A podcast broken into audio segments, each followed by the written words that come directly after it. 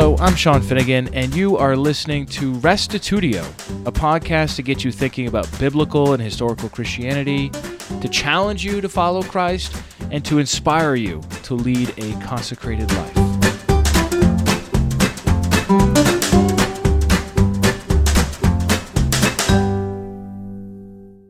How much does truth matter to you? In particular, how should we think about Christians who hold very different views on key subjects? For example, I'm a biblical Unitarian, someone who believes that we should take Jesus literally when he calls his Father the only true God.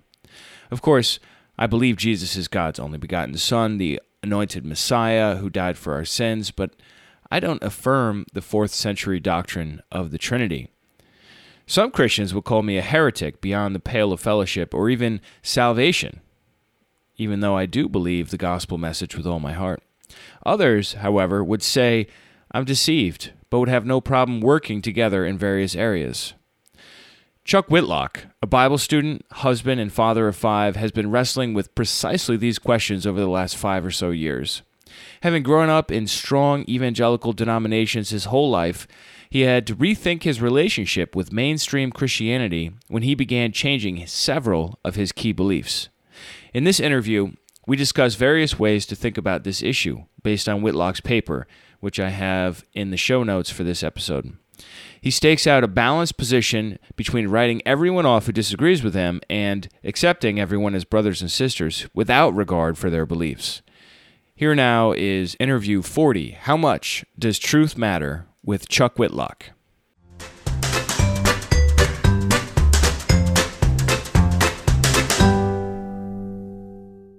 All right, well, so I thought we would talk about your paper, Truth Matters. What do you think Fantastic. about that? Yeah, I'm looking forward to it. Before I get to that, I was thinking maybe you could just share a little bit about your own journey of faith. Did you grow up in a in a Christian home? Yeah, I uh, I grew up a conservative Baptist. Um, devout conservative Baptist, uh-huh. and uh, we uh, rebelled and went off to uh, John Wimber's Vineyard movement, and uh, then joined the Foursquare folks, which are similar to the Assemblies of God. Uh, we were in uh-huh. Pentecostal circles for like 15 years, and we actually spent some years with the Calvinists because they were homeschoolers, uh, though we never embraced Calvin's ideas. So we've been in Christian circles our entire lives and have taken it very seriously. And it's been uh, an interesting journey. How did we meet? I'm trying to think. I met you at a conference, what, two years ago? Yeah. Yep. Um, I've actually been to the theological conference uh, in Atlanta four years now. Okay. Um, just trying to find more answers. So I've met a few folks in the biblical Unitarian camp, but uh, we're pretty isolated out here in the West we've had some contact with uh, the Scattered Brethren Network, but not what you would call organized religion. uh-huh. And you're in Oregon? We're in Oregon. We're in the Portland area, actually outside toward uh, Mount Hood, a few miles out in the country, out in the rain. And you uh, you make blacksmiths forges. yeah, we have we have a, a, uh, small manufacturing business and make and sell blacksmith forges uh, through the internet. So it's so kind of fun. If any of the listeners are looking to purchase a blacksmith forge, you Chuck are the only guy I know that is is in in the business. So get uh, yours today. Get yeah. yours today, definitely. Um, actually, uh, blacksmithing is is sort of coming back among the hipsters. You know, yeah. they want to get into it. Yep, we've noticed. We've noticed. Sweet. We're taking full advantage of that. How did you end up at the theological conference, Restoration Fellowship's theological conference? Well, um, we started looking into the Trinity issue in, in 2012. We had some difficult times in churches, as, as everybody has from time to time. And so it kind of opens the crack to asking some hard questions of everything that you assumed that you knew. And uh, the other thing is, is that we have uh, five kids, and they were getting old enough to start asking some hard questions themselves. And it was actually the kids in an apologetics class uh, doing a paper on the Trinity that that uh, really got the ball uh, rolling. Of course, we tried to help them with, with the paper and discovered almost nothing to support it with quality evidence. This is a homeschooling class? This is a homeschooling class. You got it. Okay. So, you know, honestly, I was a bit of a coward at first. I, I knew it was going to cost us all a lot, but uh, I knew it cost my family a lot. So uh, I kind of hesitated for a while, but uh, eventually bit the bullet and went for it. But it was a difficult road. We've pretty much ended up outside of church entirely. The kids have uh, paid a price and, you know, lost some friends and, and fellowship there wasn't a lot of friction inside of our family over the doctrine itself, but we've had a lot of discussion about what it means that we hold such different views from the rest of Christianity. And, and that's kind of what this paper is about. By the time you're done with the Trinity, uh, Jesus as God's human son, a model of man that doesn't have natural immortality, and the gospel of the kingdom, there isn't really a place for you in the Christian world anymore. Right. So you're kind of left to wonder why and what it means. And uh, you're basically trying to orient yourself after a fairly dramatic change. That's what we're currently struggling with. Right, right. Yeah, it's just sort of like figuring out who you are. And, you know, for me, in my context, on the opposite coast, the East Coast, there are quite a few house churches and uh, then my own church is a traditional brick and mortar church and more like plywood and siding but anyhow it's uh, you know yeah. very easy for me being a father of four kids to plug into the community of faith and to stay involved here you know my wife ruth she's very much involved in the children's ministry here mm-hmm. and um, you know, but you guys are living, you don't have access to, to a local congregation. So it's like, well, how do you think about yourselves? Let me ask you this: when you uh, when you first sort of gave yourself permission to look into this subject, and you came to these conclusions, was it pretty easy as far as your your wife and, and the kids? I mean, did they did they fight you on it at, at all, or no? No, they, they really didn't fight me on it. It it was a lot of uh, drama and understanding that it was going to cost us a lot. Right. But uh, they embraced the process uh, fairly well. Um, Let me ask you this: What about the uh, the church you were going to? Did you talk to the pastor or any of the elders, or did you just stop going? No, I I've had uh, kind of running conversations with uh, leadership um, along the way. There wasn't a great dramatic, you know, blow up or anything like that because I did kind of bow out as I saw the writing on the wall. Uh, you know, my wife has had ongoing fellowship, and it, it hasn't created quite a relational crisis for her. But the kids have paid a price, and um, so no, there wasn't a lot of drama. I just kind of bowed out, and I'm not sure if that was the right thing to do, but but it seemed inevitable. So Right. That's right. what I you did. didn't want to cause a scene. I didn't. No. Yeah. Uh, although that hasn't prevented me from from talking pointedly about these things with with anyone who will listen. Uh, it's just you know not the sort of thing that you challenge the entire institution with and have any expectation that they're going to respond to that. So now that you've changed your point of view, you've you've been wrestling with the question of who is saved and who's not saved, and how should you think about yourself, and how should you think about other Christians. And I think there is such a wide range of various takes on this sort of a question. You've got the nearly universalist types that say, "Oh well, you know, they're all everyone's going to be fine. You know, you just don't don't do anything too bad, and God will understand the rest." And then you've got, and I'm speaking specifically within biblical Unitarianism, you've got those kind of folks, a lot of a lot of them, and then you've got on the opposite side the super restrictivists, uh, which I, I could use. I mean, there are multiple groups like this, but take for example the Jehovah's Witnesses. They believe they you know they're non-Trinitarian. We would differ with them on quite a few other beliefs, but on that we agree. And their belief is that their organization is the one, not only the one true church, but that there's no salvation outside of the Watchtower organization. And yeah. I've met other spin-off groups and uh, little groups that are that are like that as well, where it's like, no, you can't just believe the same as us. You have to be part of our group and sort of like recognize our leader. And uh, so those are obviously very extreme positions. Mm-hmm. Um, and and then I, I I think I've probably met people all in between there. So how how did you really start conceiving of this question, and, and what was the inspiration behind this uh, paper that you wrote?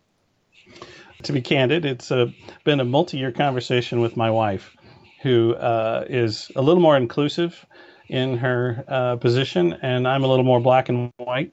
And so we've had to kind of hash it out. So, uh, course, I've been exposed to um, a lot of the folks, uh, for yourself, for example, and uh, your restoration themes are something that that have prompted this. And so mostly it's been an internal dialogue within the family. You know, truth matters. We agree on that, but we don't necessarily agree on how much it matters in these specific questions of relating to the rest of Christendom. All right. Well, so. let's talk about these questions at the at the start of your paper here. One is: Should we consider those with a self-confessed different God, Savior, gospel, and hope our brothers? And then the other is: What does it mean that so few are interested in the truth? These are the the driving questions for your investigation here, right? Absolutely. So, as you develop this idea, you've got these different positions, two positions on the relationship between truth and salvation. You've got the low bar, uh, which is, hey, if you confess Jesus is Lord, then you're good. And that's, uh, I guess we would say that's more of like a, a John Locke, that Dale Tuggy promoted this uh, a couple years ago, John Locke position that if somebody says, if somebody confesses Jesus as the Christ, that's it. Uh, anything else that you put on there is extra. Then you have the exclusive position, which you you cited uh, 1 Corinthians 15, where it says, "You are saved if you hold firmly to the word I preached to you; otherwise, you believed in vain." And Galatians 1, where it talks about preaching another gospel or another Jesus. Between these positions here, let me ask you this: What made you feel uncomfortable taking that low bar position? Well, as I uh, developed further in the paper, the the entire foundation of my process of uh, investigating these truths has been to try to grasp what the apostles believe, and so when I hear them being so vehement and so just really adamant about the importance of truth, I have to take it seriously. That that's kind of what it comes down to. Honestly, I don't care what the truth is. It, I just want to be true to the to my foundation, my foundational uh, perspective. That it, honestly, that should be everyone's point of view on this subject, but I, I, I don't think I often hear anyone articulating that. To be honest, I mean, people are like, "Oh, well, how could you exclude all these people?" or um, how could you uh, how could you include them considering that they have totally different beliefs you know everyone it seems like on this subject is more driven by emotion than they are fidelity to Scripture. And realize that in so many other beliefs, you know, we're always saying, "Oh, we got to get back to the Scripture, look at what what original Christianity believed, and then we want to align ourselves with that." But here, n- nobody seems to be doing that. I found your paper to be a breath of fresh air, to be honest. Well, good. I uh, I'm well aware of the emotional side of it. You know, I, I have friends and family and everybody who's still in the Protestant denominations of various sorts, and uh, so there is a lot of emotion as you as you try to orient yourself and imagine are they in fact lost? Are they are they close? It's not a question without consequence. Yeah yeah. When you said hey i don't really care which way this goes i just want to be faithful to the scripture that is really key because then that frees you to see scripture for what it really says um, as opposed to cherry picking a text here or a text there and trying to figure it out that way. As you looked into the apostles, what did you find? I find them being extremely uh, agitated over a different gospel. You know, if you you have uh, the apostles, who of course are are very much oriented around love, uh, essentially damning people uh, repeatedly over this question of a different gospel, and so it ought to make us stop and wonder you know what would get them so stirred up and and whether or not we've we've actually grasped uh, their perspective can we look at one of those scriptures sure all right let's take a look at the second john one You want to you want to read that out? Do you have it in front of you? Sure. Uh, John 1 9 through 11. This is in the ISV. It says, Everyone who does not remain true to the teaching of the Messiah, but goes beyond it, does not have God. The person who remains true to the teaching of the Messiah has both the Father and the Son. If anyone comes to you but does not present his teachings, do not receive him into your house or even welcome him, because the one who welcomes him shares in his evil deeds. Yeah, I mean, there you're right. There is a real concern here in the especially the late first century with Jesus, it seems like everything is still somewhat provisional in the sense that the teaching is not fully understood.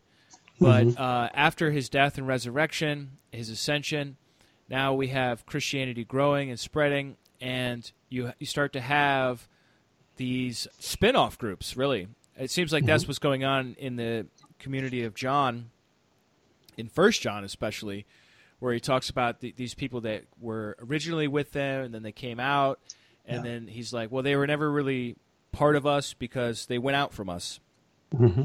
And they're teaching some sort of antinomianism, some sort of just do whatever you want, sin's no big deal, and they're teaching that Jesus did not come in the flesh, and it's not exactly clear what they mean by that.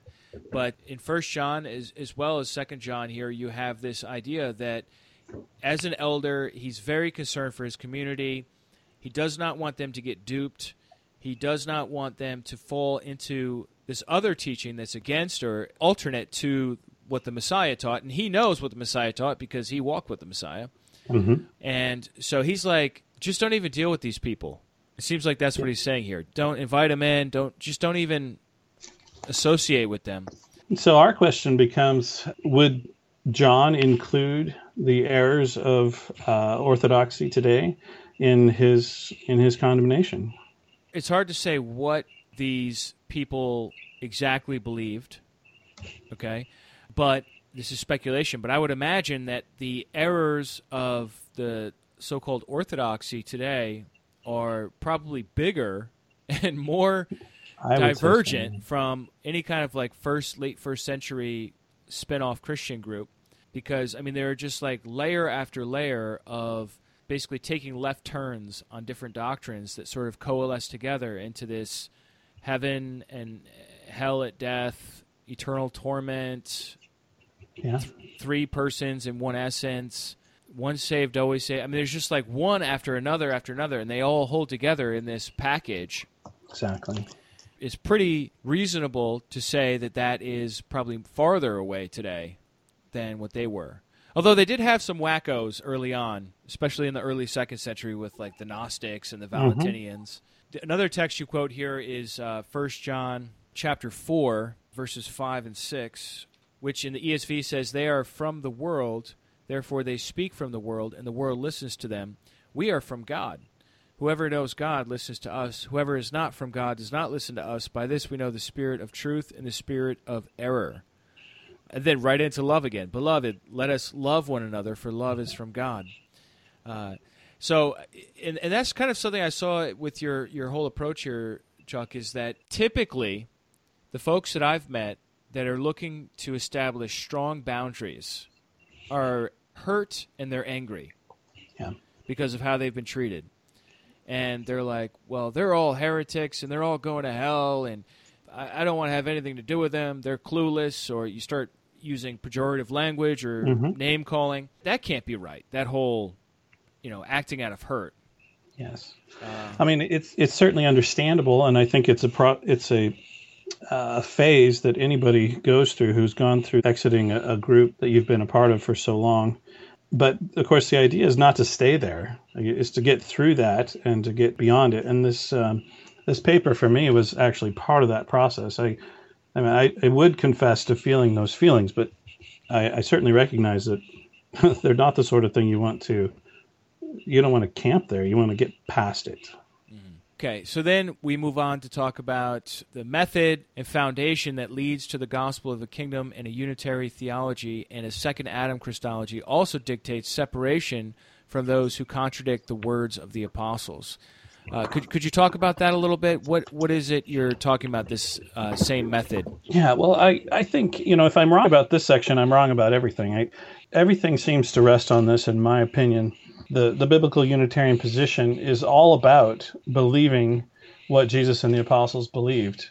And that uh, it's a way of reading the Bible that is looking for their their thoughts, their perspective, and uh, rejecting the idea that you can use the Bible to present uh, any idea that you can find words for.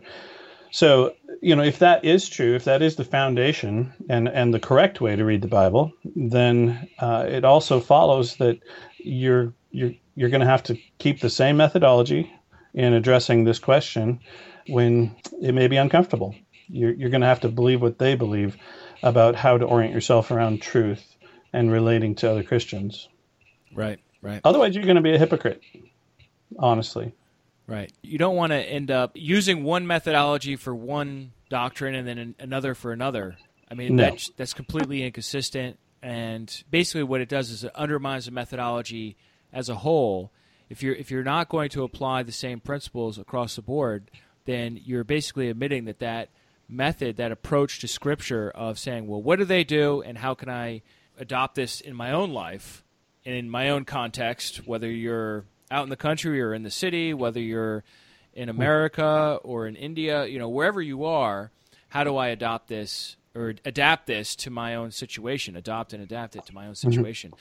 Now, when it comes to the options before us, you talk about the cultural affinity between biblical Unitarians and Orthodoxy, and you say that it, this cultural affinity works for and against us. Could you talk about that? What What are you getting at there? This is honestly one of the most confusing things about the question because whether uh, you're talking to an evangelical or or some other brand of Christianity, it's as though you can have a conversation about the Christian religion and understand everything that each is saying to each other and have like almost agreement across the board.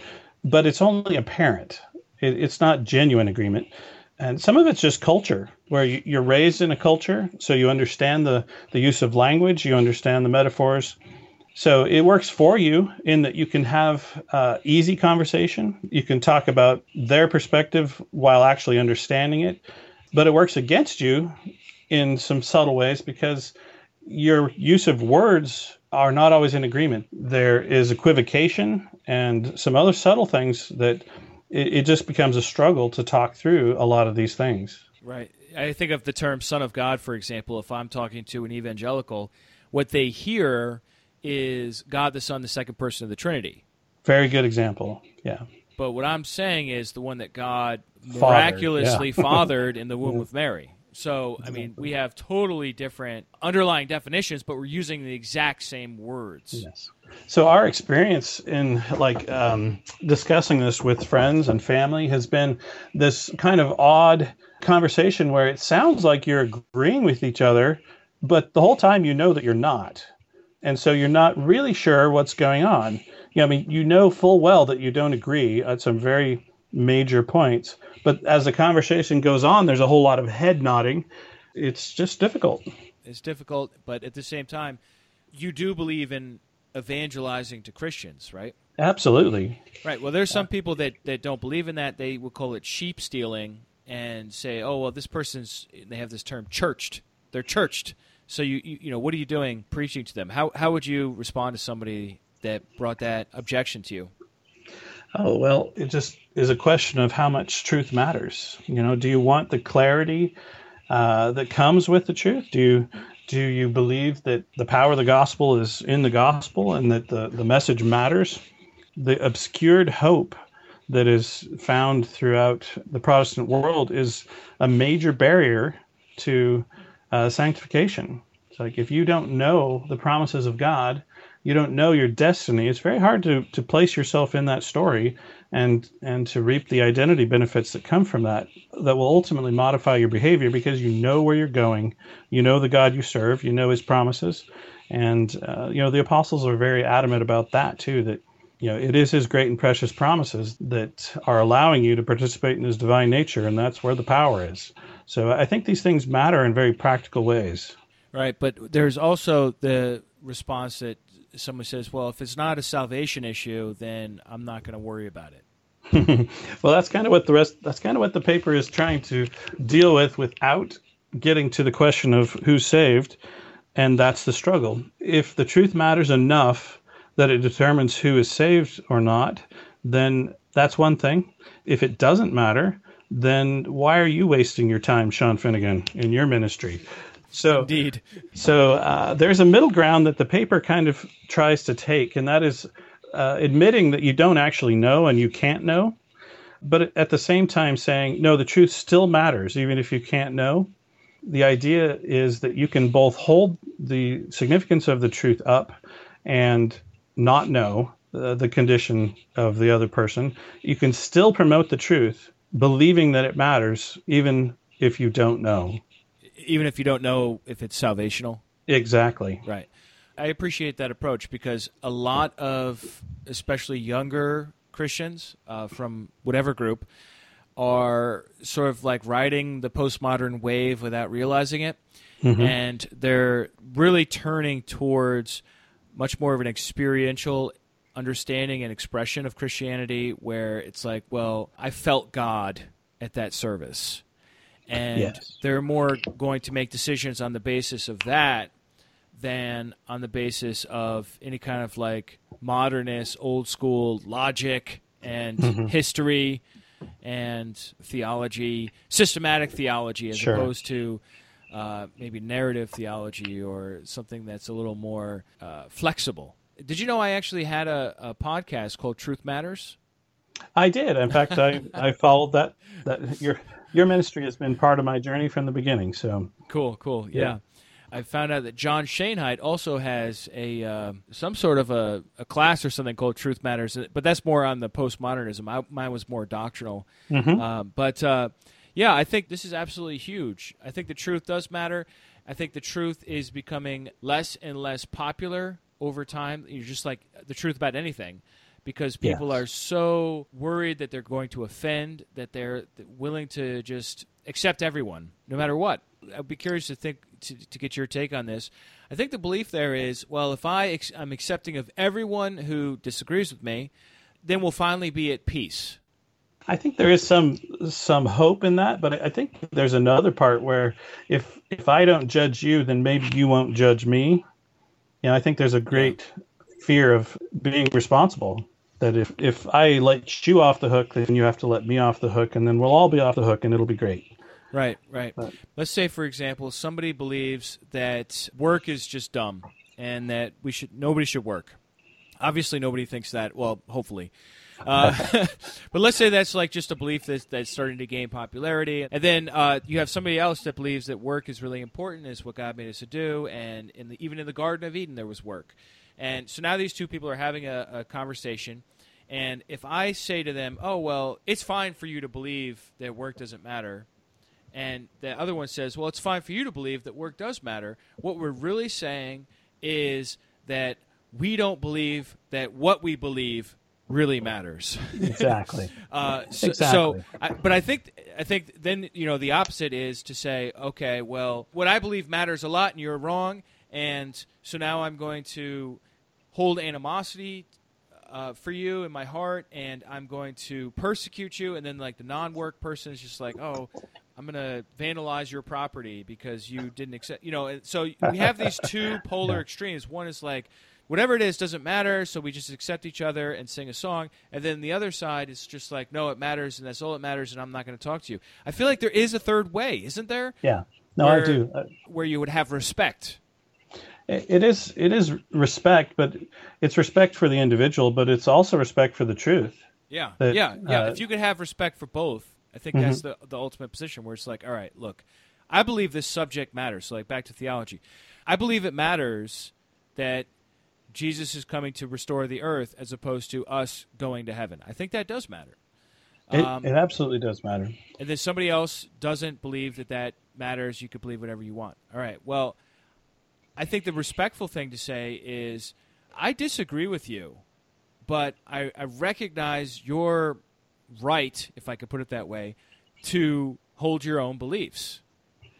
And if you really respect somebody's beliefs, then you can you can have that disagreement where you hold the beliefs up to each other and see how see how they do. Ideally, you would be able to enter that disagreement with um, a convincing argument to say, uh, I see that we disagree, but you know, here's some reasons why I think the truth matters. Right. I mentioned in, in the paper that the truth matters because it's part of devotion. That if you, let's say you're one of the feeling oriented uh, crowd, well, your devotion and your feelings are are important, but caring about the other person implies that you care about what they think, about what they said, about what they told you to do. So that's not a difficult argument. You can fill in this middle ground without being so polar. Well, I think that's the most helpful approach. I mean, if I let's say I'm talking to somebody who believes in once saved, always saved, right? Mm-hmm. If I don't respect that position at all, I'm not going to engage. I'm just going to be like, "Oh, well, you're a moron." Yeah, I invoke the power of dismissiveness. Right, right. But that's and yeah, that's disrespectful. it's disrespectful. Yeah. You know, it, whereas a re- more respectful thing is to say, "Okay, well, hey, let's talk about this, or would you be willing to talk about this?" And then if if that person is the kind of person that is willing to consider the possibility that they might just possibly be wrong, that's my minimum criteria to engage with people. Like, yeah, absolutely. um, I, I once met this uh, this this older Catholic gentleman, and he said to me, "I was born a Catholic. I'm gonna die a Catholic, and there's nothing you can ever say that'll ever change my mind." And I was just like, "All right, well, have a nice day. Talk to, you know." Goodbye. I mean, like, what are you gonna do with that, right? No. I mean, he's. Nope. I hope I hope he's right because he's Yeah. got no alternative here.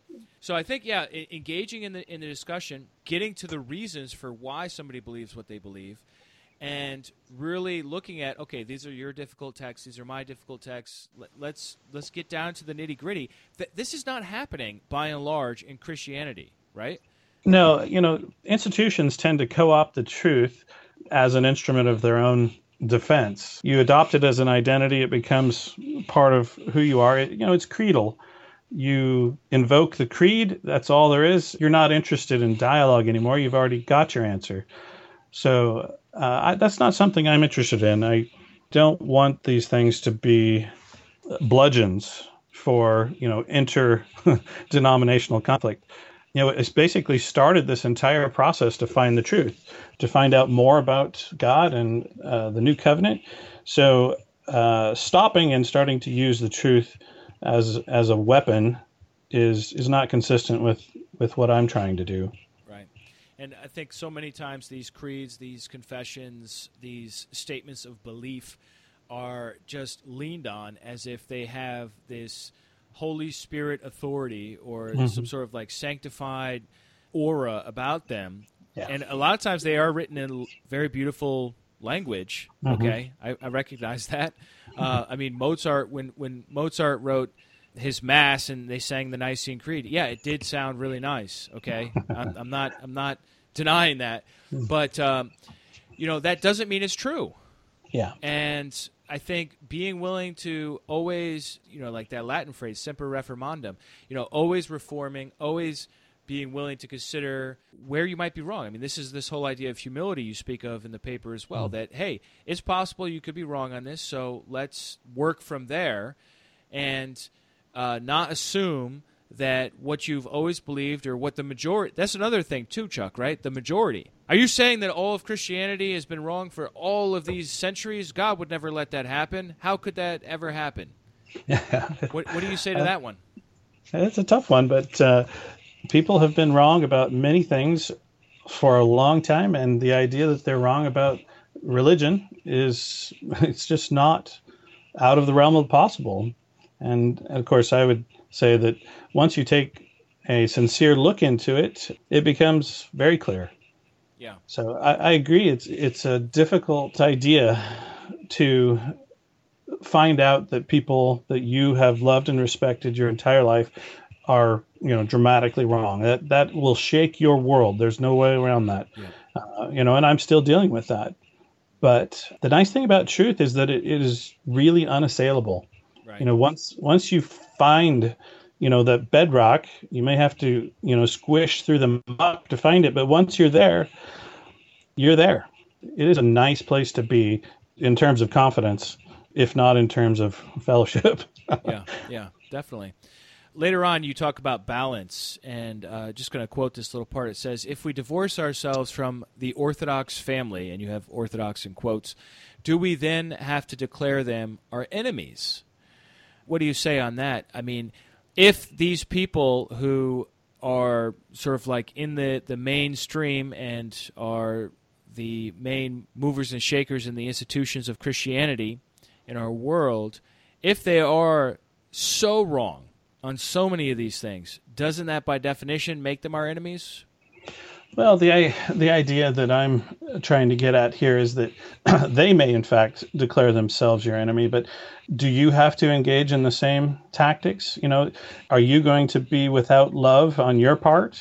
I don't think that's how it works. I think the truth should foster love and respect, and uh, it's not about creating these social categories uh, at all. Uh, I, I, go on to say it's possible to hold a high view of truth and to allow our ignorance of people's hearts and their ultimate destiny to remain. And I think that's all it takes is you can value the truth and you don't have to castigate at the same time. And that would be what you call bullish dogmatism. right?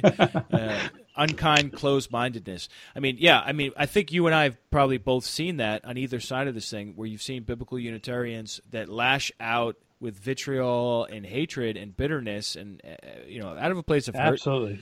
Yeah. And then you've seen it on the other side too, where there's arrogance and there's sarcasm. There's like, oh, you silly non-Trinitarian. Of How, course, yeah. And really, you know, ultimately, if I, I love how you put this, that a lack of love on our part would suggest we do not possess the truth. And if we have what Jesus had, then we will be able to have that balance. We'll be able to strike that balance between love and truth that he struck in his own ministry and that his apostles who came after him struck in their own worlds and their own lives. So Jesus was incredibly tender, uh, especially to the to the person who was humble and earnest hearted, and then he he could be incredibly sharp to those who were his critics. You read Matthew twenty three, all those woes there. Oh I mean, yes. He like it's like thunder coming coming out of his mouth. It's like mm-hmm. boom, ba boom. You know, it's it's it's really harsh stuff. Now I don't think Jesus was being unloving. I think he was confronting them where they needed to be confronted. And love is not the same thing as being nice. No, um, I agree. And I think there's a lot of confusion on that. They're, they say, well, the truth is narrow, the truth is excluding. And so there's no way you can have love and truth at the same time. But what, what, what you're saying and what I see in these examples in the New Testament is that you can have both. You can have yes. genuine love and you can have genuine truth. And I would even go so far as to say that if you have a friend who is a Christian and they believe in things that you know are wrong, that the loving thing to do is to talk to them about it and see if they're open to discovering the truth. I mean, absolutely. Doesn't that make sense? Yes, and I agree so much with what you just described and the combination of truth and love that they are they are in harmony. They they're not in conflict at all. Did you ever hear Dave Hickson's faith story? He's no. a guy from Indiana. Uh, he's told it a couple times at the Theo, but I, I wasn't sure if it was a year you were there. He was in this small town in Ohio, and he came from a I think a worldwide Church of God background. Uh, are you familiar with that at all? That that's Armstrong. Yeah, yeah, Armstrong. Yeah. You know, so they believed in the kingdom, but they believed that the Father and the Son were both one God family or something. A duality of some kind. Yeah. yeah, and they're very strong in keeping the law. So anyhow, he he kind of like worked his way out of that. Him and his wife together, and he discovered just through reading scriptures that the Father alone is truly God and that the Son is his Messiah, his Son, his human Son, and so on.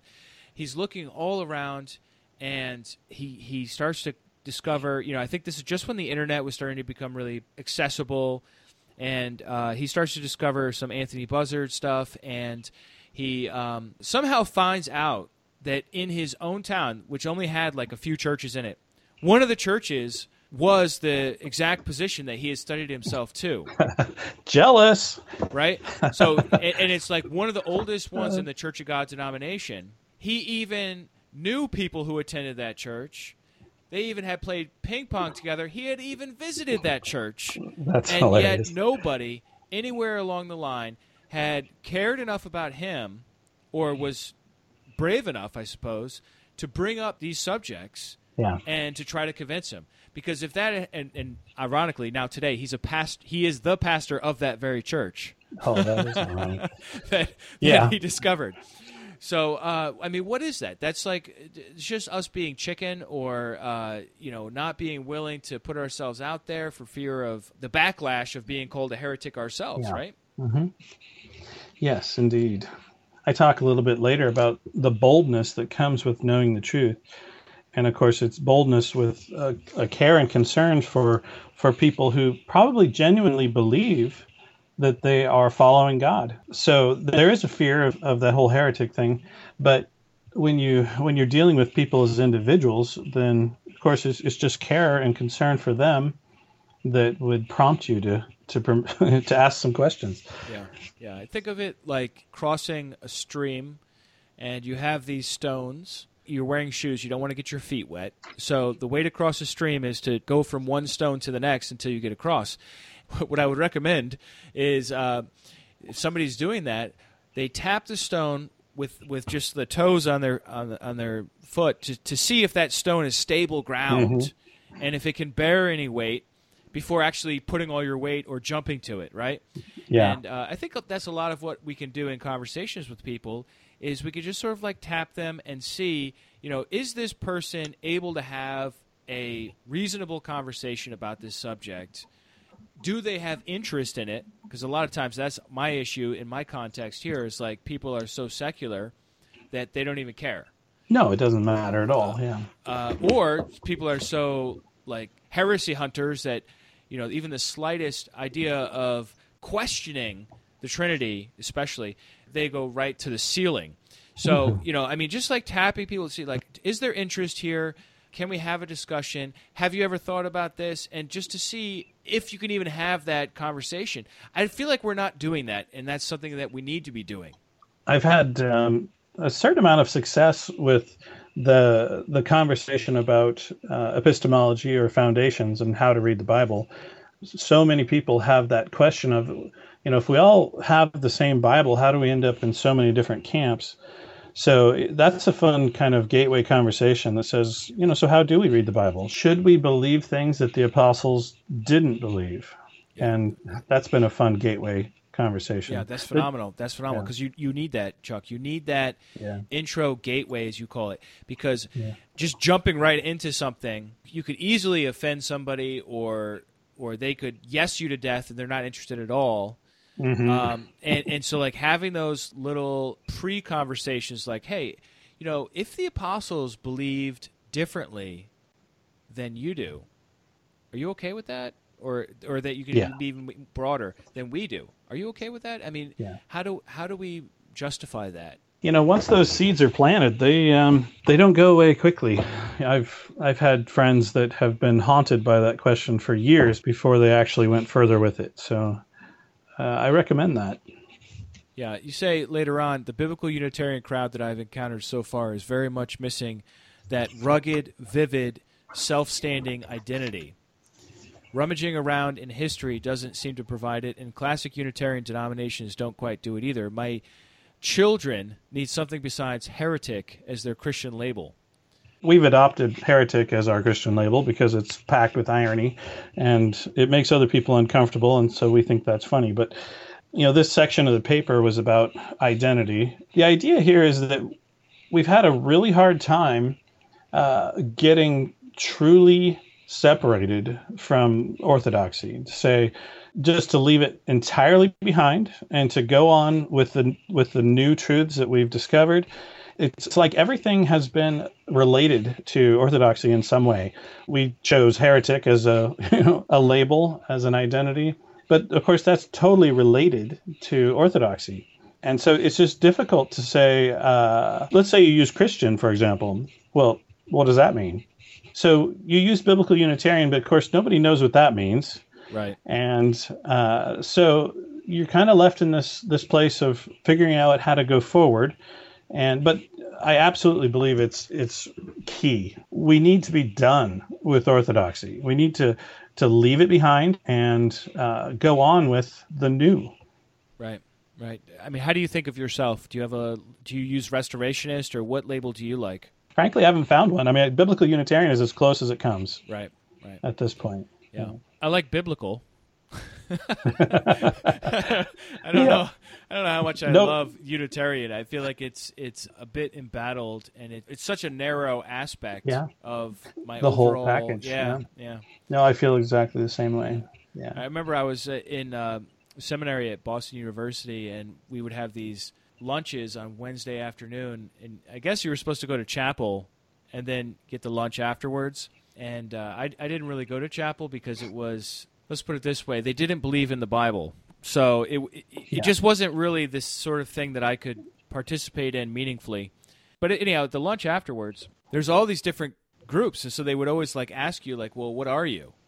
And uh, it was a United Methodist seminary, so a lot of them were United Methodists, and then there were a few uh, Unitarian Universalists there, and there were some other denominations, and uh, pretty much no evangelicals at all because it's a liberal school, which is why I could go there without getting kicked out. Hmm. But um, sure. anyhow, uh, I remember trying to like figure out like what am I going to say when they ask me that question? Because if I mm-hmm. use the U word, I'm done. You know, like they're going to think I'm a UU, Unitarian Universalist. Yeah. They would actually say that's exactly. a good thing, but. So I'm like, I, I started stringing not... together such like a long list. I'm like, all right, I'm an Adventist because I believe in the kingdom. I'm an Anabaptist because I believe in literal obedience to Jesus. Uh, I guess you could call me a charismatic because I believe in the gifts of the Spirit. Uh, I'm uh, mm-hmm. u- Unitarian because I believe God is one. And there were probably like two or three others that I that I thought of like on the fly, and I'm like, so how do I yeah. how do I string this together no, and not exactly. sound like a freak? Mm-hmm. And uh, so that's why I was, I was thinking restorationist is, is helpful. I wish I had known of that label at the time because then it's like whatever my current belief is, that's still my my identity or my position, maybe not identity, but my label. But then I have to explain what a restorationist is because they're probably not going to know what that is either. So yeah, exactly. I'm kind of flummoxed, uh, just yeah. just as much as you are. I see a real pitfall in uh, this issue of identity and orienting yourself. The idea of, of creating an oppositional identity where you're you're an anti-Trinitarian or right. you're an anti-heaven when you die. You're you're an anti this or that. Uh, that becomes a major temptation or or pitfall for people on my journey anyway. That I've seen repeatedly that it's easy to become anti whatever and and you find people with that in common and so what you what you do is you sit around and talk about you know what's wrong with the trinity or or what's wrong with this or what's wrong with that you know, it's a human tendency, but it's to be avoided. Oppositional identities are are not good.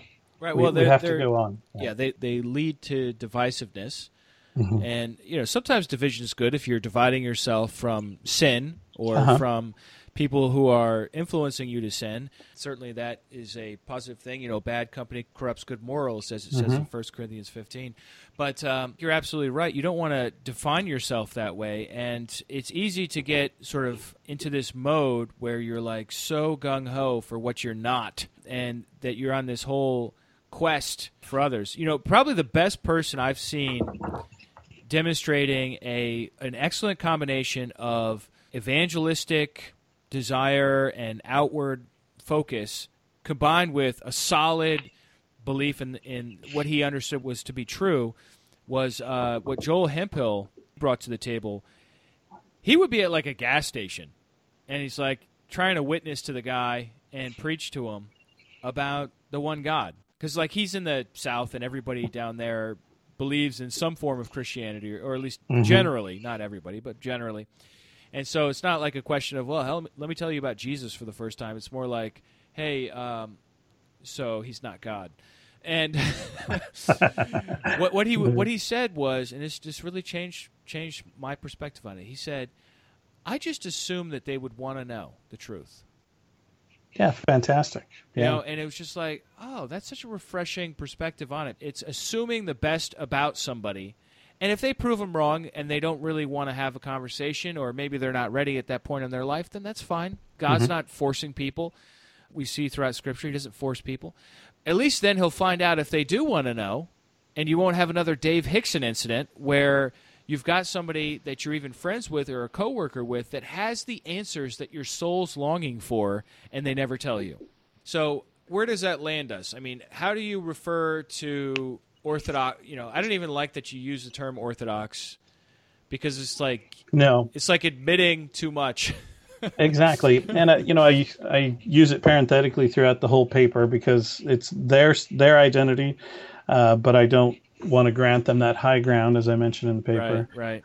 Um, so, do you think of them as brothers, or what do you? How do you think of mainstream evangelicals?